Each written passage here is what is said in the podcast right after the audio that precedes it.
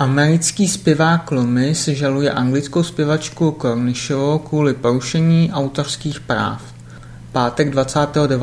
června 2012 Americký zpěvák Will Loomis, vůči osobnost americké kapely Loomis and the Lost, žaluje britskou zpěvačku Jessica Cornishovou, vystupující pod jménem Jessie J a hudební společnosti Universal Music Group – Lava Records a Universal Republic Records za údajné porušení svých autorských práv.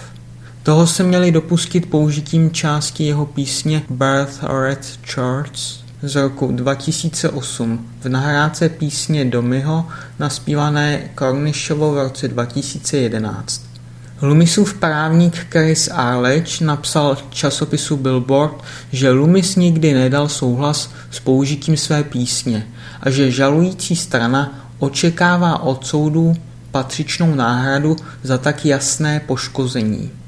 Na stránkách skupiny Loomis napsal Když jsem ve své garáži psal tuhle melodii, ani mě nenapadlo, že bude zpívána pro krále a královnu Anglie.